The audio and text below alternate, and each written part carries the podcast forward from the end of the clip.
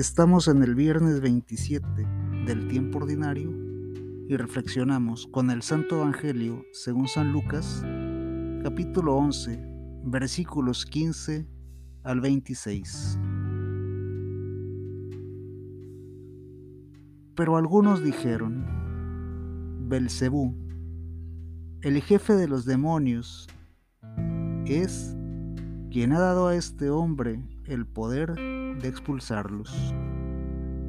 Otros, para tenderle una trampa, le pidieron una señal milagrosa del cielo.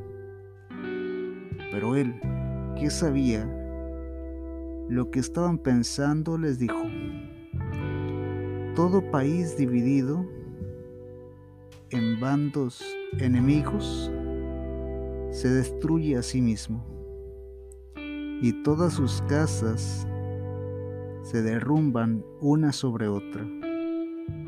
Así también, si Satanás se divide contra sí mismo, ¿cómo mantendrá su poder?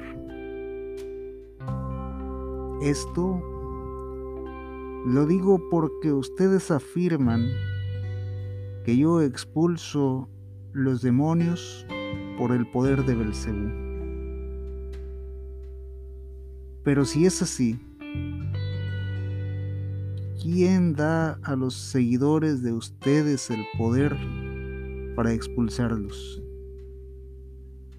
Por eso, ellos mismos los condenarán a ustedes. Porque si yo expulso a los demonios por la mano de Dios, eso significa que el reino de Dios ya ha llegado a ustedes.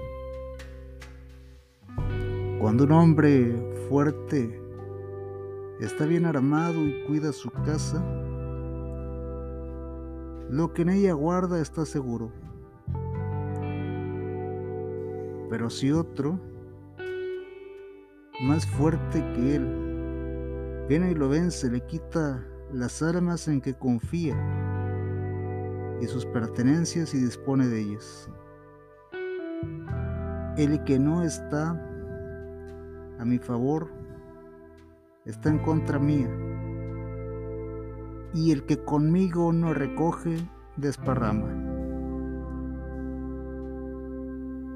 Cuando un espíritu impuro sale de un hombre, anda por lugares secos buscando descanso, pero al no encontrarlo, piensa, volveré a mi casa de donde salí. Cuando regresa, encuentra a ese hombre como una casa barrida y arreglada. Entonces va y reúne otros siete espíritus peores que él, y todos juntos se meten a vivir en aquel hombre, que al final queda peor que al principio. Palabra de Dios. Te alabamos Señor.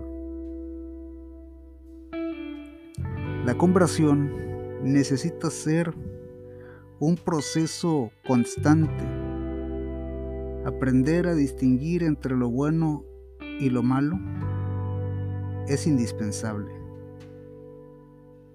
El reino de Dios ya ha llegado a ustedes, dice el Evangelio. Sin embargo, no debemos olvidar que nuestro enemigo, que es el diablo, se va. Sí, buscando una mejor oportunidad para hacernos daño. Al final queda peor que al principio. Así termina el texto.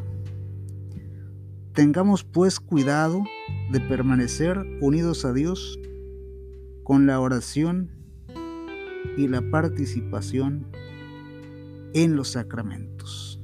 El Señor nos bendiga nos guarde de todo mal y nos lleve a la vida eterna. Amén.